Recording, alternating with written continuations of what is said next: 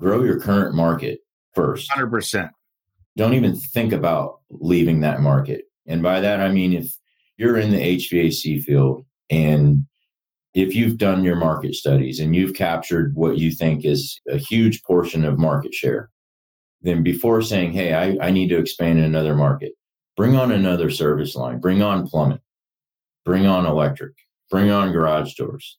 Do all of that first because you already have the customer base.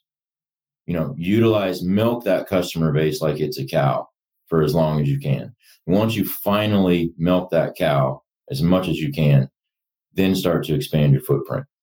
And what I'm seeing out there today, I mean, I'm kind of out of the touch, but what I'm seeing out there today is these young kids are so eager to expand and get new markets and really they should just harvest the fields they have in their own backyard first. Welcome to the Home Service Expert, where each week Tommy chats with world class entrepreneurs and experts in various fields like marketing, sales, hiring, and leadership to find out what's really behind their success in business. Now, your host, the Home Service Millionaire, Tommy Mello. Before we get started, I wanted to share two important things with you. First, I want you to implement what you learned today. To do that, you'll have to take a lot of notes, but I also want you to fully concentrate on the interview. So I asked the team to take notes for you. Just text notes, N O T E S, to 888 526 1299. That's 888 526 1299. And you'll receive a link to download the notes from today's episode. Also, if you haven't got your copy of my newest book, Elevate, please go check it out. I'll share with you how I attracted and developed a winning team that helped me build a $200 million company in 22 states. Just go to elevateandwin.com forward slash podcast to get your copy. Now let's go back into the interview.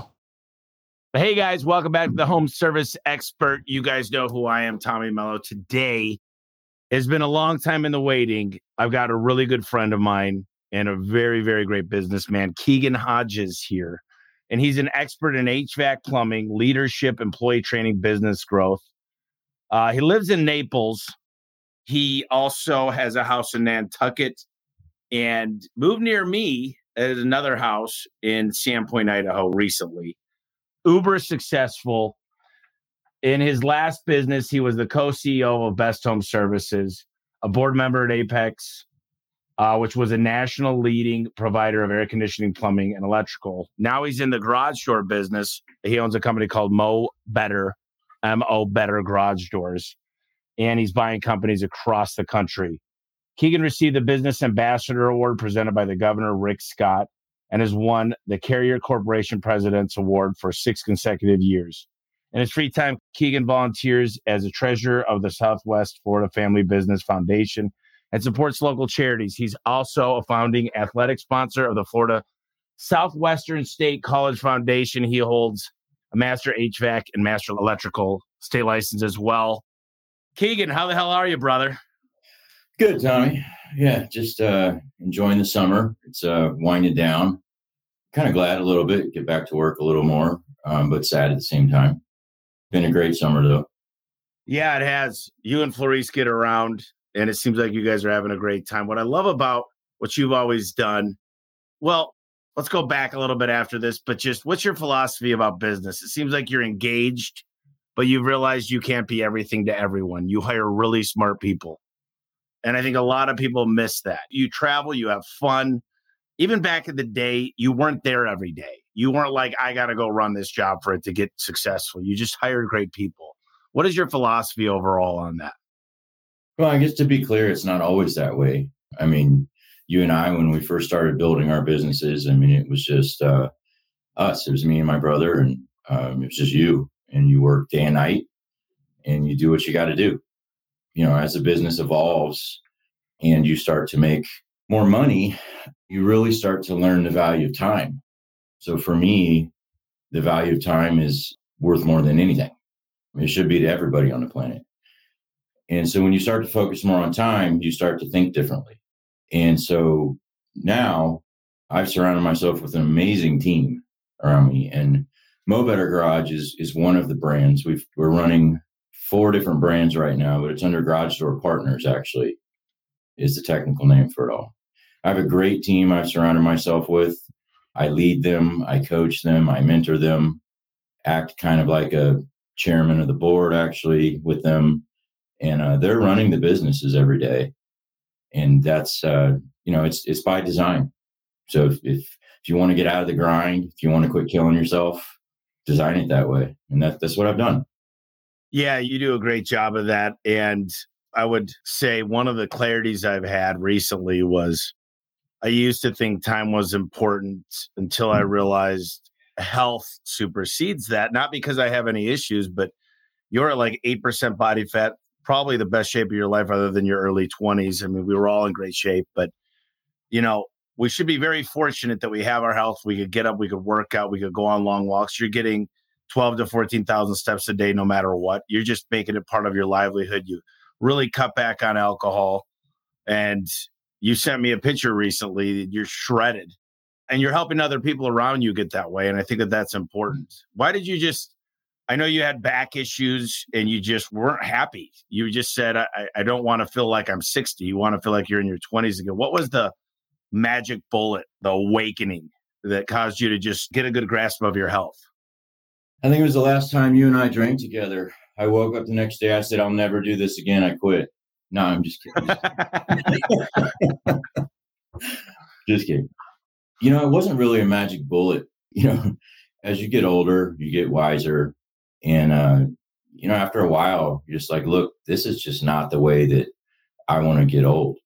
I mean, I wasn't in terrible shape or anything, but I said, you know what?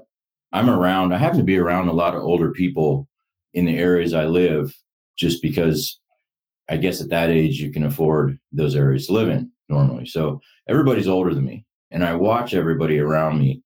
You know, some of them are in their 50s, 60s, 70s, 80s. I have friends in their 80s. You've hung out with one. Remember George? Oh, yeah. some of them are in their 80s. And I look at them, and some of them are in great shape. And the ones that have the best life later in life are the ones that took care of themselves earlier in life because it all catches up to you and it all snowballs. And so I just said, you know what? I got to get on it now. That way, when my 70s, you know, maybe I'll feel like I'm still 60. And when I'm 80, I'll feel like I'm 70 or maybe even better. Hopefully, modern medicine and science catches up more than that as well and contributes to that. But I, I just want to, you know, when I get older, I want to be young still. And every day, if we can just try and fight death a little bit, it all adds up. And so it wasn't just one thing, it's more of just a lifestyle change.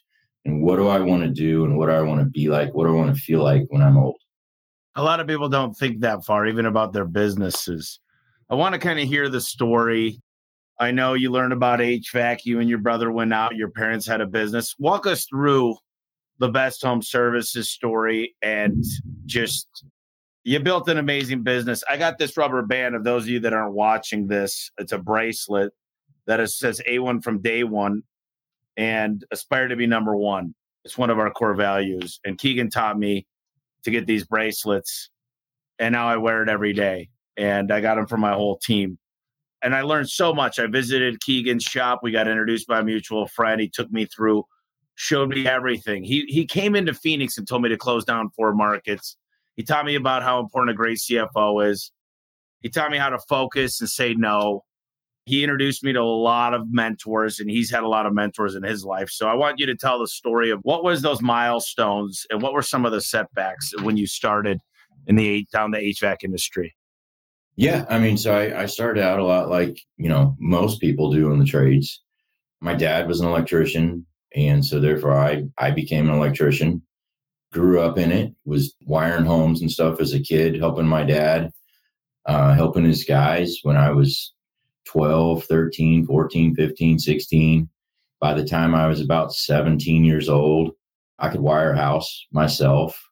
And so grew up around the trades, uh, especially electric. Ended up getting my uh, electrical mechanical license for the state of Florida. And then decided we wanted to go into HVAC. And so went to school for HVAC. My dad had a friend that was in HVAC and he was in Fort Lauderdale and he said, "Look, I'll I'll share with you whatever you need." He was a Nexstar member. I don't know if you know many people on this program will know what Nexstar is. Maybe they some do. Okay. I don't know. I've been out of this a while. Nexstar was big. So he was a Nexstar member. We had joined Nexstar and uh, he gave us his playbook. Uh, Greg Diatilli uh, over in Fort Lauderdale. Greg gave us his playbook and went over and would ride with his guys, you know, pretty much plagiarized everything he had, made it my own, like we all do. Rip off and repeat. Yeah. And um, so started HVAC. My brother moved down from college and uh, started with us. We had my parents' uh, electric business, their customer base to go off of. So picked up the phone, started calling people, saying, "Hey, we're going to start doing HVAC now." And then we started giving away free maintenances. And so we would go out just to get out there to the existing electrical customers, give them a free tune up. Some of them were $29 tune ups and just got our foot in the door, proved to them that we were a good company, why they should leave their current HVAC company and go with us. And that's kind of how we started the company was just calling existing clients. And then uh, we did 400,000 our first year out those number I talk to people nowadays and these guys go knock down a million dollars like it's nothing their first year. I, I don't know if it's inflation or what, but it seems like our accomplishments weren't aren't as big as they are today. so, but 400,000 first year. And then we said, okay, let, we got to grow this. And uh, there was a guy named Jamie DiDomenico that joined Nexstar. And I saw his name that back then they used to have a book that they send out to all the members. It wasn't online. And there was a book with every Nexstar company in this whole book across the whole country. It'd have a little bio about the owner, the company, how many employees they had. And I saw this new member join in Sarasota, Florida. Back then, his company was called N&M Cooling, I believe. It wasn't, and then he changed it to Cool Today. And uh, man, he had I don't like over 100 employees or something. And we're like, this guy is just amazing. So called him up and, you know, said, Hey, I'm down in Naples. I'm an hour and a half away. He said, Come on up and see me. So drove up there with my brother. We went and spent the day with him. He gave us the whole day of his time, which I thought was amazing. And uh, the guy was just in, to me, was just brilliant. He was a genius back then. And uh, he had been mentored by some pretty big people in the industry as well. And, uh, you know, he said, Well, call me, come back up, and you open that door for me, I'm coming. And uh, I probably bothered him too much, but just I was a sponge, you know, took everything that that he was willing to give me, and he taught us marketing. We didn't know anything about marketing, and so this was 2010, and we were still in the thick of the recession, and they had credit cards. My brother, we didn't have any money. We were we were broke, but we could get credit, and back then they were giving 24 month interest free credit cards. And so my brother and I went and got as many as we could get each. and we said, okay, we think what we think we can do this marketing thing. And we said, this is either going to bankrupt us or it's going to work. so we spent it all on marketing direct mail, radio, a little bit of TV. And uh, it worked. We started doing it. And back then, we were the only company really marketing, throwing dollars into the market back then. And uh, it just came easy, and we started to explode. Next thing you know, every every supply house I go in, oh, I hear you on the radio, blah blah blah, and we were the only ones on the radio, so that worked. And uh, if you go in my brother's house today, he still has those credit cards on his wall in a frame, and that's what kind of made us with those credit cards. And, and so you guys, you got to the point where there was a I think you had when I went visited you one of the first times. I think you had six billboards within one mile. We drove down, and you you wanted to just own certain neighborhoods. You didn't just want to like dip your feet into a market. You said, "These are my clients. I want to own it," and you did a culmination of a lot of things. That's who we met is through Justin at Gannett. You know, I don't know how long it's been five six years. Yeah, I don't know. I think I met you. uh yeah, maybe 2018, something like that. Well, you, you're running up on your five year because you hadn't exited and you had the five years, and it was well before you did that. So it was probably, yeah, five years ago. Yeah. So yeah, I'm coming up on. Uh, I can't believe it. It's been almost five years since I've sold my business. It's going by fast. And you had a great, I mean, at the time, the multiples weren't what they went into, but you were one of those people. I, I always used to hang out with you and be like, Jim Abrams is the godfather. We talk about one hour air, and you said, actually, there's a guy before him. His name's Ron Smith. And that day I bought Ron Smith's book, HVAC Spells Wealth. And then I had him on the podcast. I've met him in person, and it's amazing what that guy had figured out in your area 50 years ago. Yeah. He was doing AC before people knew what AC was. I think he probably invented the maintenance agreement. you know, I got it on CDs, his book, and I listened to all of it on CDs, and then I bought the real book. And one of the things I've loved about you is you picked a mentor once a year and you literally paid them. I don't know how you worked out the payments, but you said, we're going to learn everything we can, take a lot of notes, and more importantly, implement these things. Talk a little bit about the mentors that you brought in and why you brought them in. And your brother's name is Chad. So you and Chad, did you guys do this? He was a different arm of the business. Explain that as well. Okay, I'll start with my brother. So my dad likes to describe my brother and I to people. He says, I've got a uh, blue collar son and I've got a white collar son. You know, I grew up in electric with my father, blue collar they didn't want my brother to have to go through that life. And so they sent him off to college. He got the degree.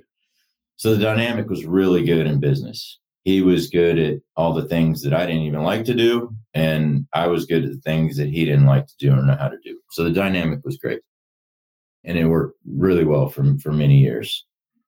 Uh, the mentor thing, you know, what I found, and it still holds true this day, I still have mentors, whether they, they know it or not and a lot of them are my neighbors. I'm fortunate that I live in very affluent neighborhoods and I'm like the little fish in these neighborhoods. So I'm I'm around some pretty amazing people, pretty accomplished people. But you know, what I found is especially these guys that are older, you know, if you talk to them about their businesses that they grew and what they built and just, you know, stroke their ego a whole bunch, they just eat it up and they they haven't been in business for a long time and they love if they can see like themselves in you and you get them excited about what they used to do because they really miss it. And then you kind of invite them into your world and they can help you grow your business. They eat it up. And so it's really not that hard to find the people. You just have to put out the time and the energy to go stroke their ego and then some of them, um, depending where it goes, I end up making them an offer to pay them. I'd have several mentors that I pay every month. And then I've had several mentors that I don't pay. And uh, to me, that's that's been the whole key is just stroke their ego. They love it. You know, I've always said this if you look at your circle that you spend the most time with and you don't get inspired, it's a cage. And it works the opposite way that if you're the dumbest guy in the room, you're elevated. When I go golfing with three really horrible golfers, I play like shit. I don't have to, to I don't even have to try hard to win. But when I play with scratch golfers, all of a sudden my whole game is elevated. There's tips being thrown out, there's ideas. And the same thing works in life. I mean, some of your mentors, Dave Geiger. I mean, you had you've always had people. Who would you say, Jack Tester? If you had to pick your top five and I know it's changed recently with, you know, Naples, you've got one of the nicest houses right next to the ocean. But if you had to go back to really what were the roots of the home service, and this is about a little over a decade ago, who were the guys that moved the needle and you just needed to be around that open your eyes to everything? I mean, Jamie. Yeah. I'll go back. Jamie DiDomenico was was huge for me. I, I never paid him anything. Unfortunately, he was he was very generous with his time with me you know, I do remember at one point, I, I think he said something along the lines like, basically, like, you gotta, gotta, you know, you're fine on your own. You're going to be bigger than me. and that's, you know, kind of how we ended. But he was a, a huge help. Had a guy from one hour air conditioning. You know, what you find is you, as you grow, you find mentors that are, have been bigger than what you are. And then you outgrow them and you know it takes sometimes two three years or whatever and, and, you outgrow what they built and you move on and then you find somebody that built something bigger than you a guy named joe huck joe huck recently has been in and out of the hospital he's got some some major health issues going on wish him the best but he's been just instrumental. He's been like a father to me, and I've, I've been like a son to him. He's been amazing. He built a company called Williams Comfort Air and eventually sold to Wrench Group. He, he sold to a company called Dial One at first, the largest ADT alarm dealer. They thought that, hey, you know, let's get into the HVAC side and we'll put alarms in all our houses and connect all the thermostats to everything. And that didn't work out well, but he sold to them and then bought the company back, eventually sold to Wrench Group and then, you know, went with Wrench Group a while, then Wrench Group sold. Huge, huge successful company, you know, well north of, you know, $100 million in, in sales annually. He was huge. And um, I've got a guy named John Paz right now uh, he's helping me a ton. John's been extremely successful in his life. He's got multiple family offices, kind of taught me all about family offices and has really taught me about money, really. You know, a lot of these guys out there, when, you know, you build a big company, you end up selling it, you come into a pile of money, and you really don't know what to do with it. You don't know who to trust because everybody's coming at you. Everybody wants a piece of you. Yep. And so he, he's been really helpful in really teaching me about money, protecting wealth, building out an office and a team around you to manage your wealth. Uh, so he's he's been huge right now in my life. And you know, Jack, I've met Jack several times, and Jack was the CEO of Nexstar. Frank Blau started that in 1991 with a few guys. George Brazil was on the team. Amazing best practices, buyers group, all in one. Julian Scadden's good buddy of mine. He'll be in town next week. Jack built that business in a lot of ways. I mean, he was super involved. He left it with a $20 million cash reserve when he left. Smart guy. What was your relationship with Jack? Because you joined Nexstar and you really, you were a Nexstar company. I mean, you drank the Kool Aid. Yeah, I was there when Jack was not Jack Tester. I remember Julian he would come in and he was a, he was a trainer. He would train my guys for me. Now Julian's worked his way up to be the president. I didn't really have a, a really tight relationship with with Jack. Of course, you know we would see each other about once a quarter. Florida, I believe Florida and Texas. It may not be true to this day, but back when I was in the game, Florida and Texas had the largest amount of Nexstar members in the country.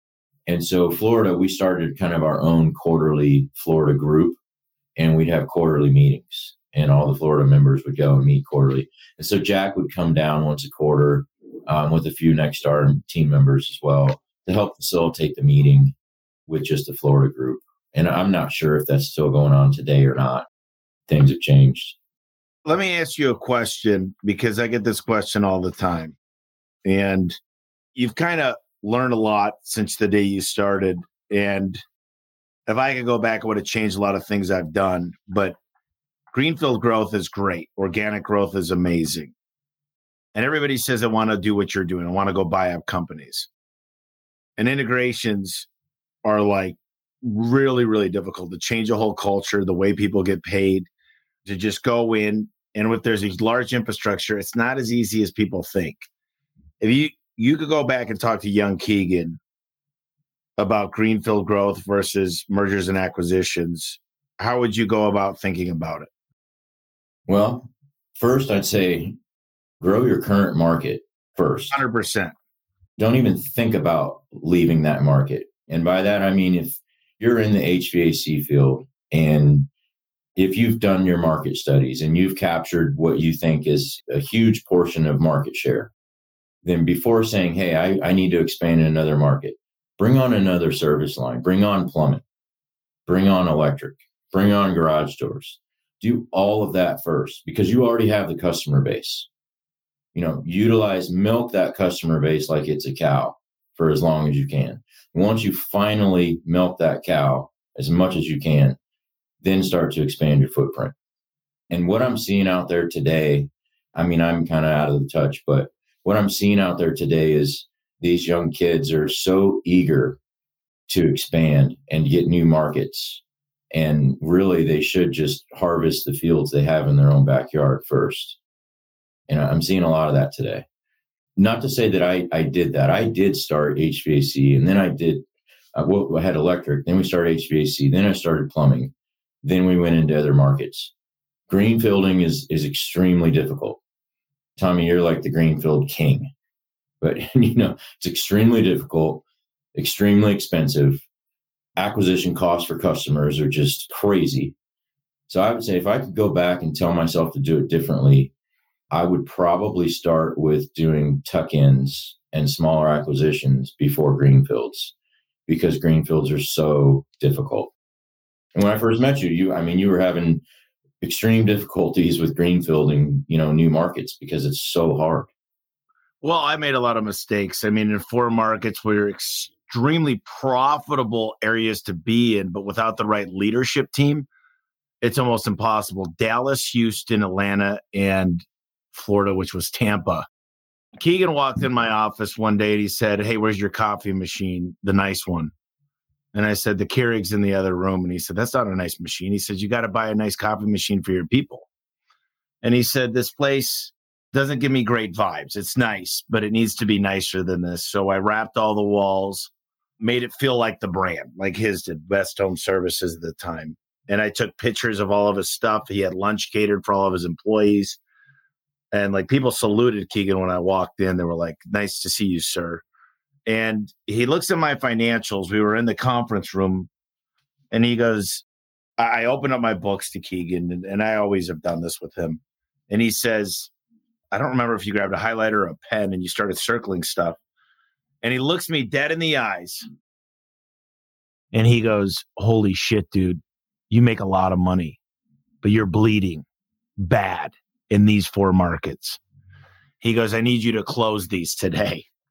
And I said, No, no, no, no, no. I don't need to close those. I could do stuff. He goes, Dude, he goes, If you want this company to operate, you're going to print cash. You need to close these. You need to get your best technicians an opportunity to move to another market.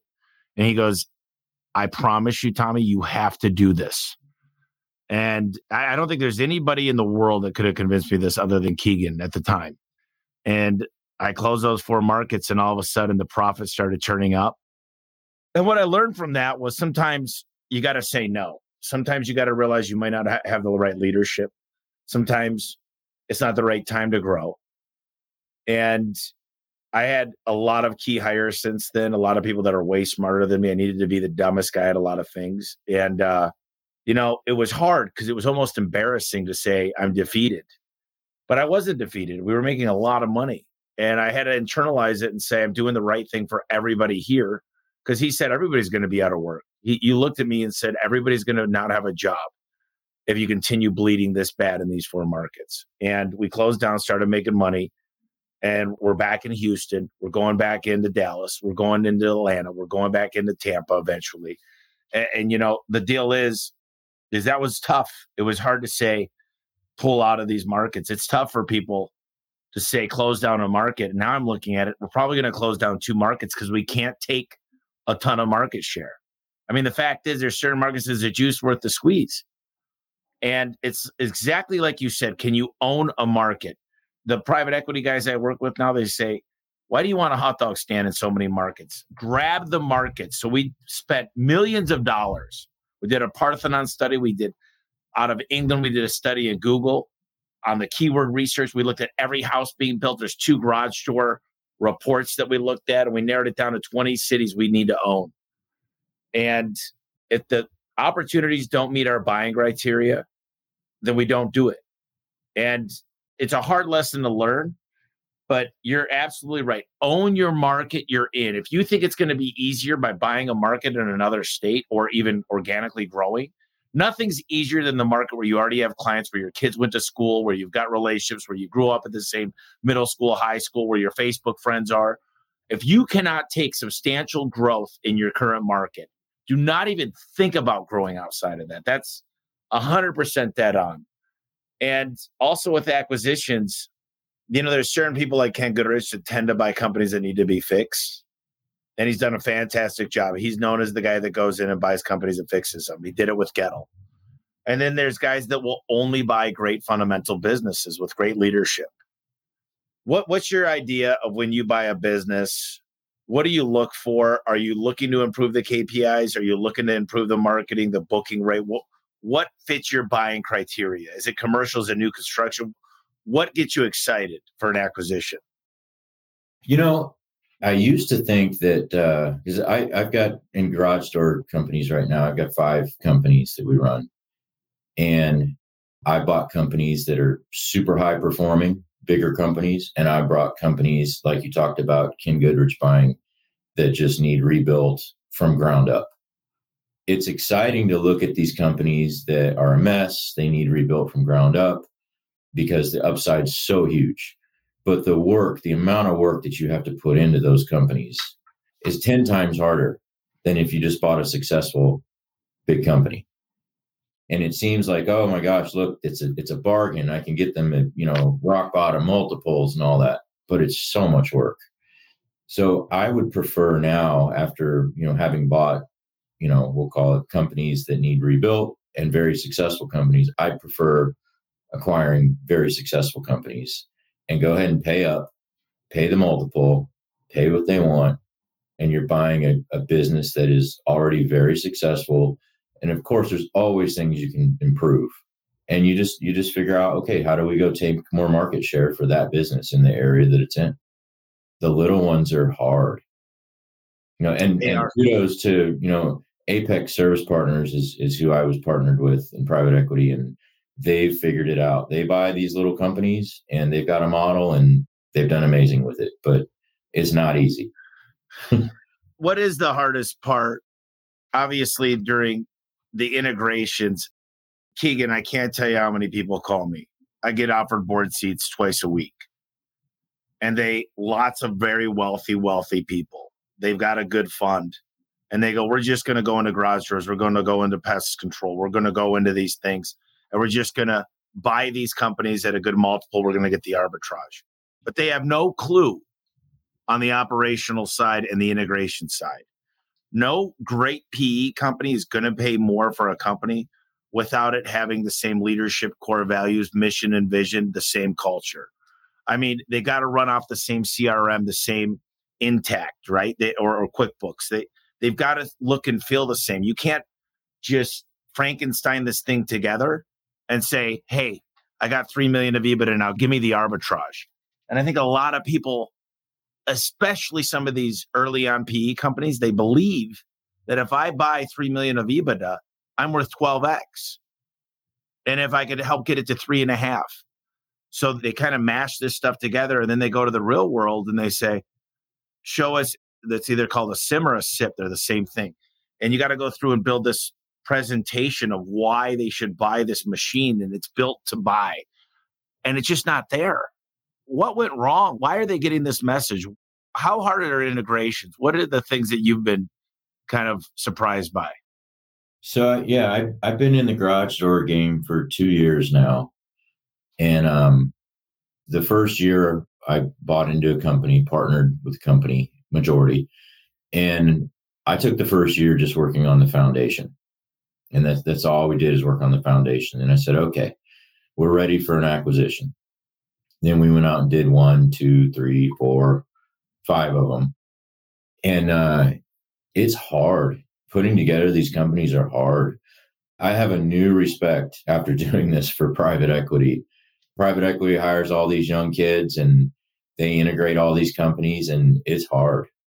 There's nothing easy about it. And I hear there's a lot. The garage door. I mean, since you went with PE, and I told you you were going to do this, you started it private equity for garage doors. Now it's it's going to be down. It's going to get on fire. But private equity companies are calling me too, all the time, and they're wanting to get in this game, and they think that they can just come in and start buying a bunch of companies, and it's totally different from HVAC, plumbing, and electric. Totally different. Totally different business. I was with your buddy Gus a couple weeks ago, and he said HVAC is so much harder than HVAC plumbing and even harder than electrical. And the amount of transactions, even if you get great at sales and you're good at service to sales, you're good at financing, you're good at service agreements. But I will say this it's way less. The competition is you could come across the border and start a garage door business the next day. And that's a pro and a con, right? There's pros to that, meaning that you don't need to be licensed and it's easier to recruit people but also you get a lot of chuck in a truck that are playing the price game. So you got to differentiate yourself.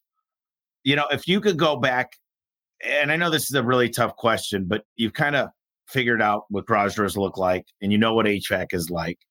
I followed the private jets. That's what I tell people. I followed the private jets, and those were all on HVAC and plumbing. And I'm getting the same calls, Keegan, from PE. They're like, another group's getting in, another group's getting in. I, I'm like, great. I don't care. I really, really don't. People are like, I want more of them. Like, come on, drive the multiples up. Well, what's interesting, if you could go back and talk to, you know, 2010, 12 Keegan, obviously you had a great outcome in HVAC plumbing electrical. I mean, from your perspective in the next decade and what you're looking at, what industry would you choose based on your experience with those four industries? Garage doors. Really? Yep. Like I told you, when you were partnering with Cortec, I said, This is going to start it all, Tommy. This is where it all starts. As soon as you go, I mean, there were, I think there were 18 private equity companies that didn't get to partner with Tommy. So there's 18 of them out there that still want to partner with somebody because you, I believe you had 19 letters of interest, if I remember right. It was 39 out of the 39. Uh, yeah. Okay. So that's a lot of disappointed people. And so they still want in this. And now they see Cortec in it. I think garage doors is going to be the next HVAC, plumbing, and electric. You see, I look at average tickets and I tell people if I got in the HVAC industry, now I know the dollars don't go as far. And I know you're paying for a lot for companies, but you take this grassroots approach. The problem is there's a lot of really, really wealthy people in HVAC plumbing electrical. There's not just a couple people that have made it a hundred million. There's a couple dozen. And so it's getting more expensive to target customers. But I look at things like roofing, gutters, solar, where average tickets are 20, 30 grand. And I have to run 18,000 jobs a month. And we'll see. I mean, literally, I think the great thing doors have got going for them is you can still get them at a decent multiple. And if you can make technicians and make them fast, you can do really good. But I got buddies of mine with average tickets of 45 grand in roofing. I got a buddy that just showed up to my house a couple weeks ago who's rolling up a deal to do 4 billion in 6,000 jobs a year in commercial roofing where the average ticket's, you know, hundreds of grand. And he's dealing with insurance. So I agree with you though. HVAC is kind of congested right now. But you look at what Terminix just went, you know, Terminix has been public where they split off. They're getting 30x. I think there's a huge opportunity right now. And I, I don't think it's just garage doors. I think they're coming in everywhere. I've got a buddy doing a fence roll up that just, I've got guys doing things that you wouldn't even think of concrete. And it's blowing up right now. And here's why we're considered essential. As hotels were failing, Vegas was failing, uh, movie theaters were failing, nail salons, uh, chiropractors, everything failed. We were considered go to work. You guys need to work. You're essential. And we're a pretty safe bet. And I think home service in general, the multiples are going to go up because it's safe, but they need to find a really, really, really good platform of yeah. a great, great industry that it's deemed I need to get this fixed. And you know what they loved about us is no one sits there with a broken garage. HVAC, no one's sitting there on a 100 degree day or 90 degree day without getting their HVAC. Garage doors, they might be able to wait a little bit, but you're still going to repair it. So it's an interesting opportunity, and we're going to run with it because I feel like we've got the first mover advantage. But also, I look at the companies we've bought, and I'm like, unfortunately, with garage doors, and tell me if you're going into this, they do new construction, they do box stores, they do home warranty, they do new construction, retrofit, commercial, box stores, home warranty. They're all of it. It's very rare you find one that doesn't have a little bit of all that. And Most do you really want you want to be the best in new construction? You want to be the best? And typically the buy box for PE is is retrofit. It's kind of it doesn't follow the dips and turns of the economy like new construction in particular does. What's your philosophy when you look at this Frankenstein of a business? And there's a lot of them out there. Well, I mean, it depends which way you're looking at it. If you're looking at it from private equity's perspective, I mean, as long as you have, they care about recurring revenue. You know, if you mentioned commercial, for example, I've I've got some big contracts with Amazon, Pepsi, Walmart, big places. That's guaranteed repeat money. I mean, Walmart is is the largest employer in the world, and it's gold. You know, it's guaranteed. And they they keep trying to throw work at us to move to other cities, all kinds of stuff. So you, as long as it's repeatable income, that's what private equity is looking for. You mentioned Terminix. You know, the reason that they're getting those type of valuations is because you know that recurring model of service revenue coming in and the contract revenue, the recurring contract revenue. So as long as you're getting maintenance agreements and garage doors, as long as it's all repeatable revenue, I don't think it's that big of a deal to say, oh, you shouldn't be doing commercial, you know, or whatever. And you should never build your business based off of, well, what is private equity going to want? Don't ever build your business that way. Build your business for however you want to build it and do it because you love doing it. Who cares about, you know, private equity or selling your business one day? That's a big thing right now. I, I meet a lot of young kids that are in this and all they want, they can't wait to sell their business. And I'm like, why do you want to sell your business so bad? Well, I want to be like you. Well, why don't you just hang on to it a while and make great money? Well, I will tell people if you don't have a plan to build a business that's sellable, the reason I tell people build a business that's sellable is because they're like, who cares that I'm not selling it? I'm not making a profit. And they keep saying I'm reinvesting into the business. You're not making a profit. You haven't hired the right CFO. You have no HR team. And the deal is, is you're missing a lot of pieces. And if you were going to sell it, there's a great book by John Warrillow called Built to Sell. Even if you never want to mm. sell it, make it a company. Like just because your CPA calls you and tells you to spend all your money at the end of the year on inventory doesn't mean you shouldn't have cash in the bank. And they're all thinking about yeah, I don't make a lot of money yet because I'm not ready to sell. But if you were going to sell tomorrow, would you fire your brother in law who's literally creating toxicity within the company? And if you looked at it that way, I don't tell people you have to sell, but build a business that you could sell tomorrow because the books are in order. I believe you, you taught me about service agreements. It took me a long time to catch on because, you know, we have 33,750 service agreements. That was as of Thursday. That's and impressive. Because I remember when you had like nothing. Yeah, I know. And you said, dude, you got to build up the service agreements. And we didn't get good at it till we learned to discount if you bought the service agreement. And we learned to really. I went to Service Champions, Leland Smith's office, and I watched their training of how they did a tune up. And it took an hour and a half to do a tune up. They took it apart, every single thing. And when I came back home, and you're good friends with Leland, I said, we got to come up with a really big tune up that takes at least an hour. And we we did 151 point tune up. And that was a lesson. And we really take our time. We rewire everything, we hand tighten every bolt, we take the case off the opener, and we show the value. And it's a big, big deal. The only reason that I stay out of commercial, Keegan, and I do want to get into commercial, is because I found my strength is making technicians. And commercial is a whole different ballgame. It's a different truck setup, different set of insurance and pay grade, different CRM setup, whole different AR team on the finance side. And if you're not really great at something, especially making technicians, and you got to learn if you learn it and you get good at it and you get great at recruiting the talent, but those that talent of a commercial guy, for the most part, if you look at most commercial guys, they're in their 50s. They're very good because they've seen it all. They know all the brands and they've been doing it a long time. I could build a great technician in two months. Commercial, it's a lot more difficult, but you've done it because you did it in so many different industries HVAC, plumbing, electrical, now garage doors. So this doesn't, you're not afraid of it, but you need to have a great training. Well, I've, I've got great partners. And, and that's one thing that I've done different this go around in this new business venture that I'm in is I've got a lot of partners. I've bought into really successful companies, partnering with them, and they still stay on as minority partners. And I've got some great partners that they know the commercial business inside and out. So that helps. Yeah, I think like you said, is take the current market. I think there's a lot of money in commercial. I've got a mentor in commercial right now that said he happens to be the largest distributor of garage doors in the country. He's number two at the company. And he said, I'll teach you guys commercial and you guys will make a fortune. Now, here's the deal. You're not going to make a lot of money for the first six months because it's accounts receivable even if you do net 30, which most bigger companies want net 90. You just got to mm-hmm. have really, really good team in the finance department. You got to be able to finance it to begin with, right? I've got a neighbor a couple streets down from me in Naples. He's doing over 300 million in garage doors. He's the largest overhead garage door dealer in the nation. And is that commercial? Yeah, he's all commercial. And so we went out and um, he's like, why the hell do you want to do residential? Why would you even want that business?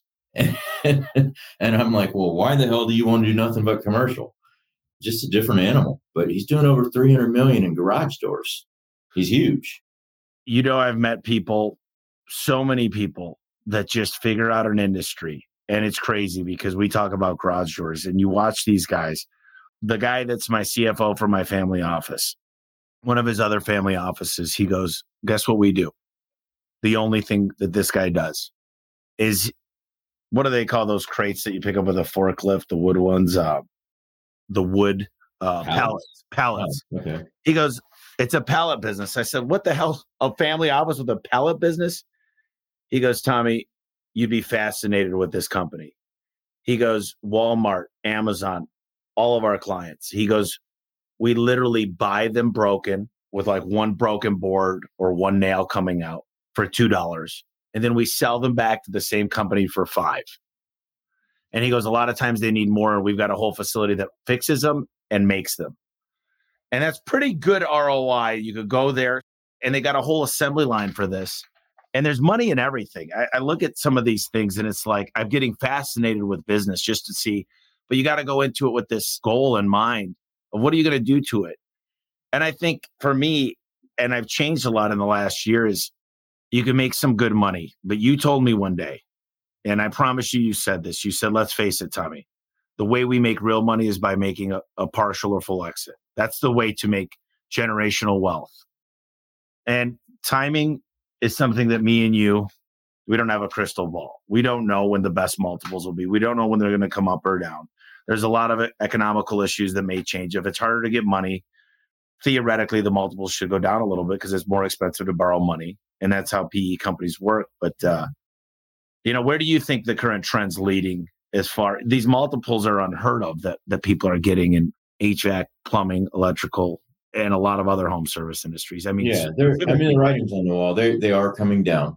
Multiples are coming down. Valuations are definitely lower than what they were this year versus last year. They have to be with interest rates. I mean, just simple math. If you if you buy a business that's doing 10% EBITDA and it costs you 11% for the debt to buy the business, the math doesn't work. Your private equity is not buying that business. So we're still going through these, you know, this tightening and interest rate hikes and, and inflation is still high. Um, we still have more rate hikes to go, I believe. And it hasn't even sunk in yet. Valuations are going to keep coming down because they're going to keep rates. I believe they're going to keep rates high for a while. Valuations are going to keep coming down. So businesses that maybe you were paying 8x for in 2022, in 2024, we may see those businesses trading for like six times. Right. Uh, still, still fair. And so that, I mean, that's just common sense. And then, but what will happen is I, I think that you and I and a lot of others, and we have an opportunity where, you know, when valuations are down, what do you do? Just you go into growth, go into growth mode. You, you become the buyer's market. Mode. You you buy yeah. at a discount and you scale and, and, and grow, share, grow, yep. scale the business. Because guess what? Eventually, these uh, interest rates will come back down, and it takes time. It takes you know six, 12 months to raise rates. It takes six, 12 months to lower them too, and then it takes time for it to bake in. But once they lower the rates, guess what? Private equity is going to be on fire again because money's going to be cheap again. And guess what? Valuations will come up again. And so it's just a cycle that repeats itself. And uh, it's pretty easy to understand. That's where I think things are at. I'm a little concerned with the economy during an election year because typically what they're going to do is they're going to flood the market with gas to pull gas prices down. They're going to try to artificially stimulate the economy. Democrat, Republican, Independent, I don't care. This isn't a political statement. This is just election year knowledge. And 2025 is a really important year for me. And I'm hoping that who knows what the economy will be, and I could weather any storm. But I think that's the thing is setting yourself up to grow. It's always a good economy. And the richest, wealthiest people of all of mankind, they make their money in, for example, the Great Depression. That's where mega wealth was created. And being putting yourself in the right spot for that. And I'll tell you this the harder it gets, the more advantages we have because some people are not prepared. I look at the budgets that everybody made in HVAC and plumbing, and you know how close I am with a lot of people in that industry. They planned on having this demand that COVID gave them. And now that it's coming out, you know, now that it's going pre 2019 demand, they're like, we're not making our budget. It was a late summer, and they're making all these reasons of why they didn't hit it. And I, I said, did you guys really think that's when everybody was spending time? The AC was on blast, the kids were stuck at home. So I'm curious to see what'll happen next year. We've, we've seen this in, in HVAC before. So back in 2009, 10, maybe part of 11, there was a thing called a, a tax credit, an energy tax credit. I don't know if you remember that. Yeah.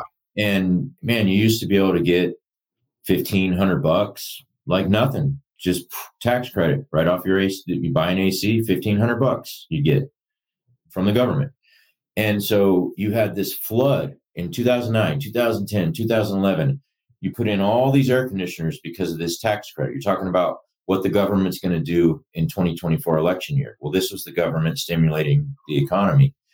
And what it did is you you really you, you swallowed up all of this demand that was there. You ate it all up. So then when that ended 2000 you know 11 12 13 you had this lull because you replaced four years of air conditioners in two years.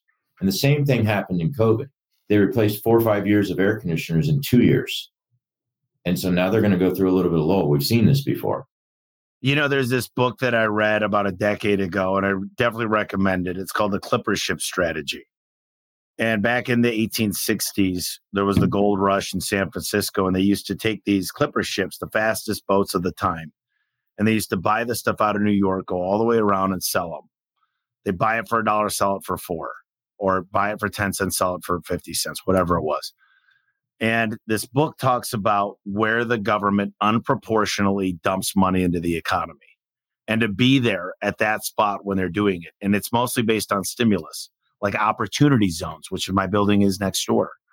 And it's understanding that right now, this Green New Deal that's out there and the way that they're pushing green, unfortunately, garage doors don't get a stimulus. And we're working on some stuff with lobbyists and whatnot, but it's got to be what's called a star rating to prove efficiency. And right now it doesn't exist. But in 2010 and 2012, during the Obama years, they gave a tax credit to anybody that bought an insulated garage door. And I think if that comes back, we'll be uh, golden. But you know, I'm getting back right now to the grassroots yard signs, BNI groups, finding out who the HOA president is, relationships, stuff that we got. We were kind of privileged throughout COVID because we couldn't find the workers to keep up with demand. And now we're kind of in this back to this period where everybody needs more leads. And what are you doing right now? Not you personally, but what are people doing that are listening to go back to where they started to get resourceful again? And you know, I think anything you could do to create repeat business, anything you could do to find those clients, those realtors, those HOAs, those people that are going to use you often are important. What are you guys doing right now? What are you going to do? I don't necessarily think a garager's demand is going to just die, but I think everybody's seeing as far as budgeting calls, it's getting tougher. And as PE gets in, the PPC costs are going to go up. Digital's going to go up. The cost of doing business is going to go up. Everybody wants more money now to recruits going up. It's getting more expensive because inflation. What are your thoughts of how to weather the storm? Well, I'm. I mean, I'm fortunate. I've bought very old businesses. Uh, some of them as old as 60 years old, and uh, I do very little marketing right now. I'm growing about 43% this year, and with very little marketing, right? less than three percent of sales. So I'm fortunate, but that's not going to last forever. And it's going to be exactly what you just said. COVID, in my opinion, made people lazy. It was too easy. You didn't learn the base, the fundamentals of marketing and how to make the phone ring. And because it just, it just happened. And then, you know, you look at all these businesses and you look at these companies that they went in COVID from being a $3 million company to a $15 million company. And you look and you say, you, if you dig into it enough, you can see that they didn't really drive a, a whole bunch of calls to get to 15 million. It just raised their prices. The price of the air conditioner went from being 5000 to 15000 That's what happened. And then they didn't get to learn any of the fundamentals of business. And so I think that, you know, once evaluations, once once prices of goods, consumer goods, as soon as we break the consumers back, which that's what the Fed is doing, and they're going to, as soon as they break this consumer and the spending stops, prices are going to come down. Manufacturers will have to adjust their pricing. And you know, when prices come down, you're going to see the businesses go down. So if you look at all these businesses that grew so much, their call volume didn't grow as much as you think it would. And I think that everybody's going to have to learn once this COVID environment wears off and maybe we do go into a recession, they're going to have to learn how to operate a business the right way. well, I tell people listen, a lot of people, they feel like it's their duty to be obligated to their people. And I agree with that, but it's not stay. So many people are like, I got to keep my crew together. This guy that's loyal for 10 years is a bad performer. He's not bought in. He rolls his eyes during the meetings. Or it's maybe not the right seat on the bus. But the fact is, so many people, what's the first thing they cut if they're a bad business? Marketing. Of course, that's the death spiral. when it should be getting leaner, it should be figuring out. One of the things that I, I've prided myself on is making room when I need to make a new hire. Is not just adding expenses to the bottom line, is making sure I'm getting the right people on the bus. And it's extraordinary what a really great hire can do in a right C suite position. And it's mind boggling to me watching people hold on to bottom performers because they felt loyal to them and ruining possibly the whole business because they kept four people that they felt loyal to that really aren't as bought in as you think they are. Yeah. And I think you're pretty good at that. That you let the information make the decisions, right? I do. I'm in a different role now where I'm I'm not actually, you know, I'm not the president in there running the business. I'm more of a, a chairman and I have to watch them make mistakes, my own team.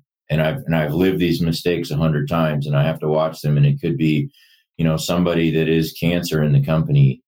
And I'll I'll give them hints and say, How's this person doing? Tell me more, tell me more. And then finally, six months later, they'll terminate the relationship with the person. And I just go in and I say, you know, guys, I'm not the type of person that says I tell you so. So I'm not going to say that. And they'll go, we know. And I said, told you six months ago I saw this coming. So it's hard, but you should. If you're the one running the business, you got to make the tough decisions. If you've got cancer, if you've got the wrong person in your culture and the business, you got to weed them out.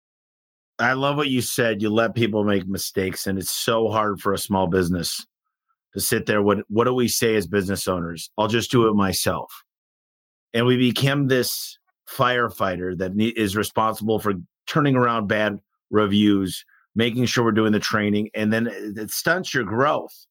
And what I tell people is we're going right up to 800 employees. And if they perform 70% of what I could do, that's 56,000% of what I could do. And allowing them, when you get a personal assistant, and it's amazing, an executive assistant, how many people I know that can't hire somebody because they go, they do everything wrong.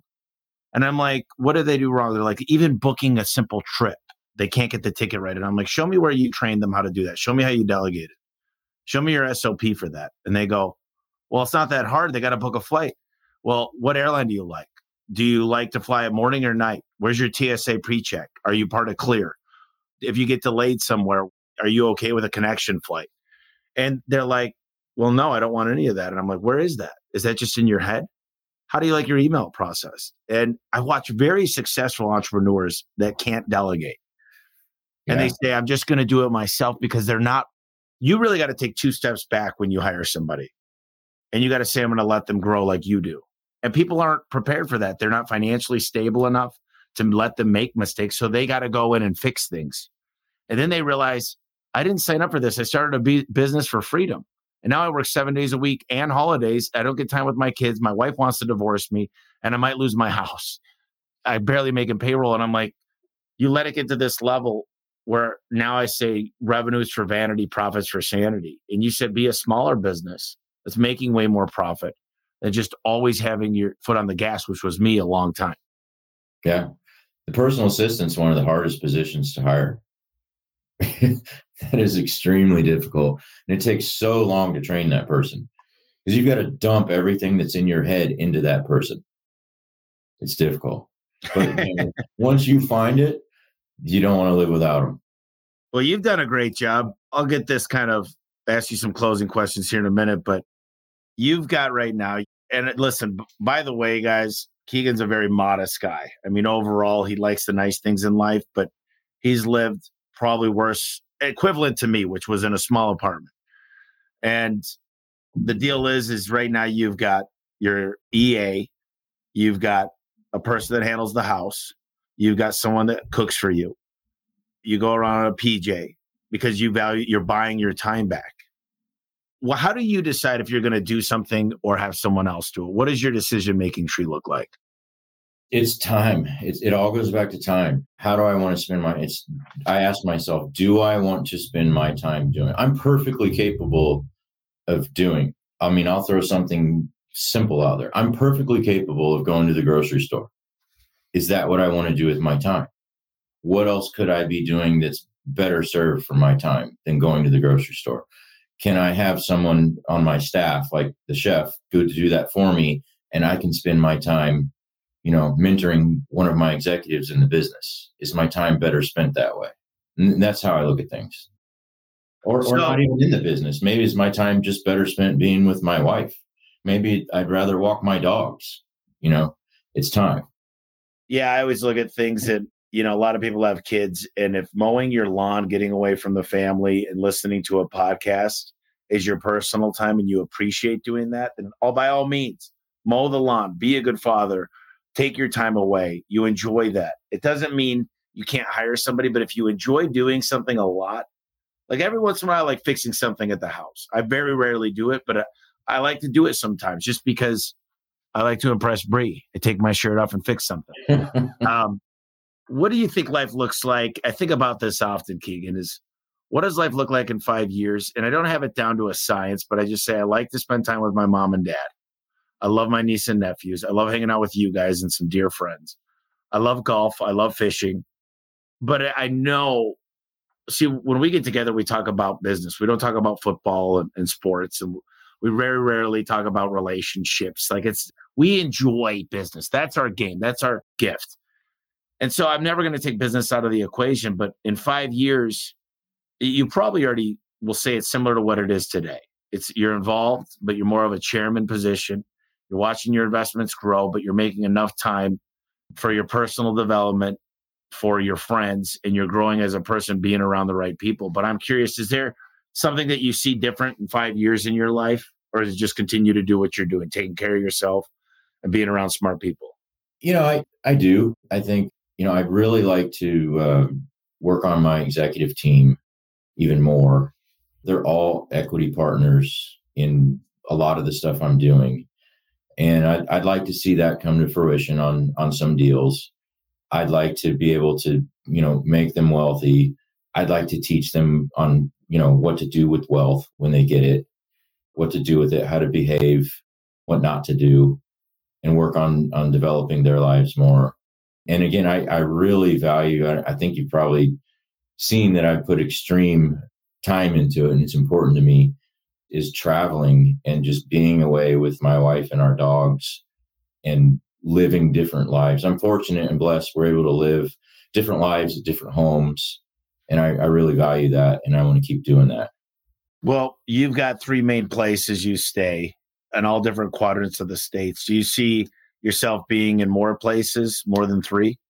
No, I don't. What I'd like to do is just make sure that I can spend enough time at each place because what a lot of people do is they buy a second home or whatever, a third home, I've got friends that have like eight or nine homes, and some of them they haven't been to in five years.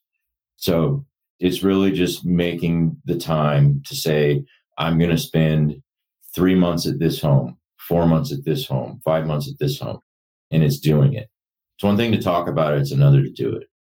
So if you were to tell, pick three books that really moved you, it doesn't even need to be business. It could be physical. It could be relationships. It could be negotiation. It could be, for all I care, it could be fiction. Is there three books that you remember that stand out to you, or just even one really?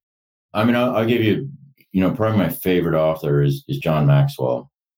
I've been to his, his conventions and he's probably my favorite author. You know, one of the books I've been rereading several times over recently, it's sitting here next to me, is is Winning by Jack Welch.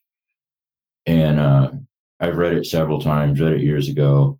And it, it really probably is just a, a one size fits all book for running a business.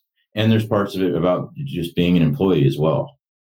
You know, that if everybody could read Jack Welch winning, uh, the guy was just so not. He happened to be a, a, huge Nantucket guy out here as well, but he he was amazing CEO. You know what Jack Welch said? He was on his deathbed. Now he's still alive and he's doing well, but he almost passed away. My brother-in-law worked under him at GE, one of the best CEOs of all time, and what he said on his deathbed was, I wish I spent more money. I wish I lived a little bit more. I wish I would have done more while I had the time. Now he got a second chance. And it, it's not a bad thing to want to make money. You know, it doesn't say in the Bible, and I've say this a lot on the podcast, money is not the root of all evil. The love of money, praising money, thinking money is your only it creates relationships. It allows you to invest in your community. It allows you to take care of the people you love the most. So you're in business to make a profit and make money, period. If somebody wants to reach out to you, Keegan, what's the best way if they want to to pick your brain or uh, obviously I, I, know you're a tough guy you got a lot going on as far as you don't like to just make yourself available your time's important but if somebody wanted to reach out what's the best way i'm not on any social media i haven't been in a long time and, and don't plan on it they could shoot me an email keegan at hbmanagement.com Okay. And this is the final question. You know, we talked about a lot of things. We talked about the economy, about rolling up companies, about Greenfield, talked a little bit about leadership. There's probably something out there we missed. And what I like to do with the people on the podcast is give you an opportunity. Could be anything, could be a way of living, could be something to watch out for, could be towards working out getting healthy but I'll give you a few minutes to close us out on whatever topic you'd like. Maybe something we missed, maybe just something that the audience needs to hear. I would talk about health. I think health is. Uh, so I hope that I've been able to influence you uh, recently with your help. I've been trying. I don't, hey, I don't, I don't send pictures of myself to just every, every guy. that was a kick in the ass, man. And you said, how long did it take you? You said about eight months. Yeah. And uh, it's just, uh, you know, without, like I said, I've been around a, a lot of older people, and if you don't take care of your body, you can have all the money in the world, you can have the hottest wife in the world, all that, and if you're not healthy enough, you can't enjoy any of them. You know, you can't all the things that we talked about today on the show. You can't enjoy any of it without health, and it's really if you walk around any street in America, any mall in America. Well, I don't even know if we all go to malls anymore, but anywhere in America, you walk around, just take a look around and try and find a percentage of the people that are overweight. It's incredible. Now we all have a different perception of what overweight is, but overweight, you know, let's let's just say that, you know, maybe 30 pounds is considered to be overweight or whatever. It's a huge percentage of our culture in this country. And it's not that way in, in all the countries around us. And um, it's going to be a huge, huge you know epidemic probably in our country. It's going to be so huge. The government's going to start passing laws on us, telling us what to eat and what not to drink. Well, they they're the ones that got us into this. Dana White said, "I'm never going to go to a doctor again." He goes, "The doctor tried to get me on blood pressure medicine, heart regulation medicine, cholesterol medicine." He goes, "I went to a Gary 10x. I went to this doctor. He said, "You got to lose weight. You got to do this. You got to eat right." And he said, within six months, all those chronic issues are gone. I've been on blood pressure medication at 28 years old. In June 1st of this year, I stopped taking it and I'm doing great. And that's just Western medicine. Uh, Steve Jobs said either you're going to take your food and as your medicine, or you're going to be taking medicine as your food right. on his deathbed. And, know, and that's why people, you know, people say, oh, you know, why do you have a private chef? Because I can't eat healthy going out in these restaurants. It's horrible what they put in the food. And so I, I want to watch. It's all nutrition, like what, everything I put into my body, and that's why I have a private chef. And I, I understand everybody can't do that, But you know, if you cook your own food, you can certainly control what you buy at the grocery store and what you put in your body, and um, you'll be smarter. You'll think faster. You'll run faster. You'll jump higher. You'll run your business better. You'll be a better boss. You'll be a better husband. You know, all of that with your health. Well, we're going to talk about this a lot more in the future of just getting yourself to where you need to be. And a lot of people, unfortunately, Keegan, they lie to themselves. They say, I'm going to stop smoking. I'm going to slow down the drinking. I'm going to start exercising. And they get too busy for it because it's not a priority. But they, they got enough time for Amazon. They got enough time for Hulu. They got enough time for their favorite Netflix series. And they say, if you only knew how hard I work. And I'm like, well, that's going to end abruptly because your health is so very important. I appreciate you jumping on here, brother. You're the yeah. best. And uh, we'll do this again, but this is a great interview. You guys, Keegan is literally like one of the reasons I'm successful. Is just seeing his business, seeing the way he treats people, just watching it, and then just having a confidant. If you don't have people like Keegan in your life to tell you, listen, keep your eye on this, get a coffee machine, make your place nice for the employees to come the bracelet. All these little things add up to a great business. So I've had Keegan and a couple other guys come in and I welcomed them. And Keegan didn't even charge me. he probably won't do it for you. I got yeah. lucky. This was at the right time, right place. But uh, thanks for jumping on today. All right. Appreciate the time, Tommy. Hey there, thanks for tuning into the podcast today. Before I let you go, I want to let everybody know that Elevate is out and ready to buy. I can share with you how I attracted a winning team of over 700 employees in over 20 states. The insights in this book are powerful and can be applied to any business or organization. It's a real game changer for anyone looking to build and develop a high performing team like over here at A1 Garage Door Service. So if you want to learn the secrets that help me transfer my team from stealing the toilet paper to a group of 700 plus employees rowing in the same direction, head over to elevateandwin.com forward slash podcast and grab a copy of the book. Thanks again for listening, and we'll catch up with you next time on the podcast.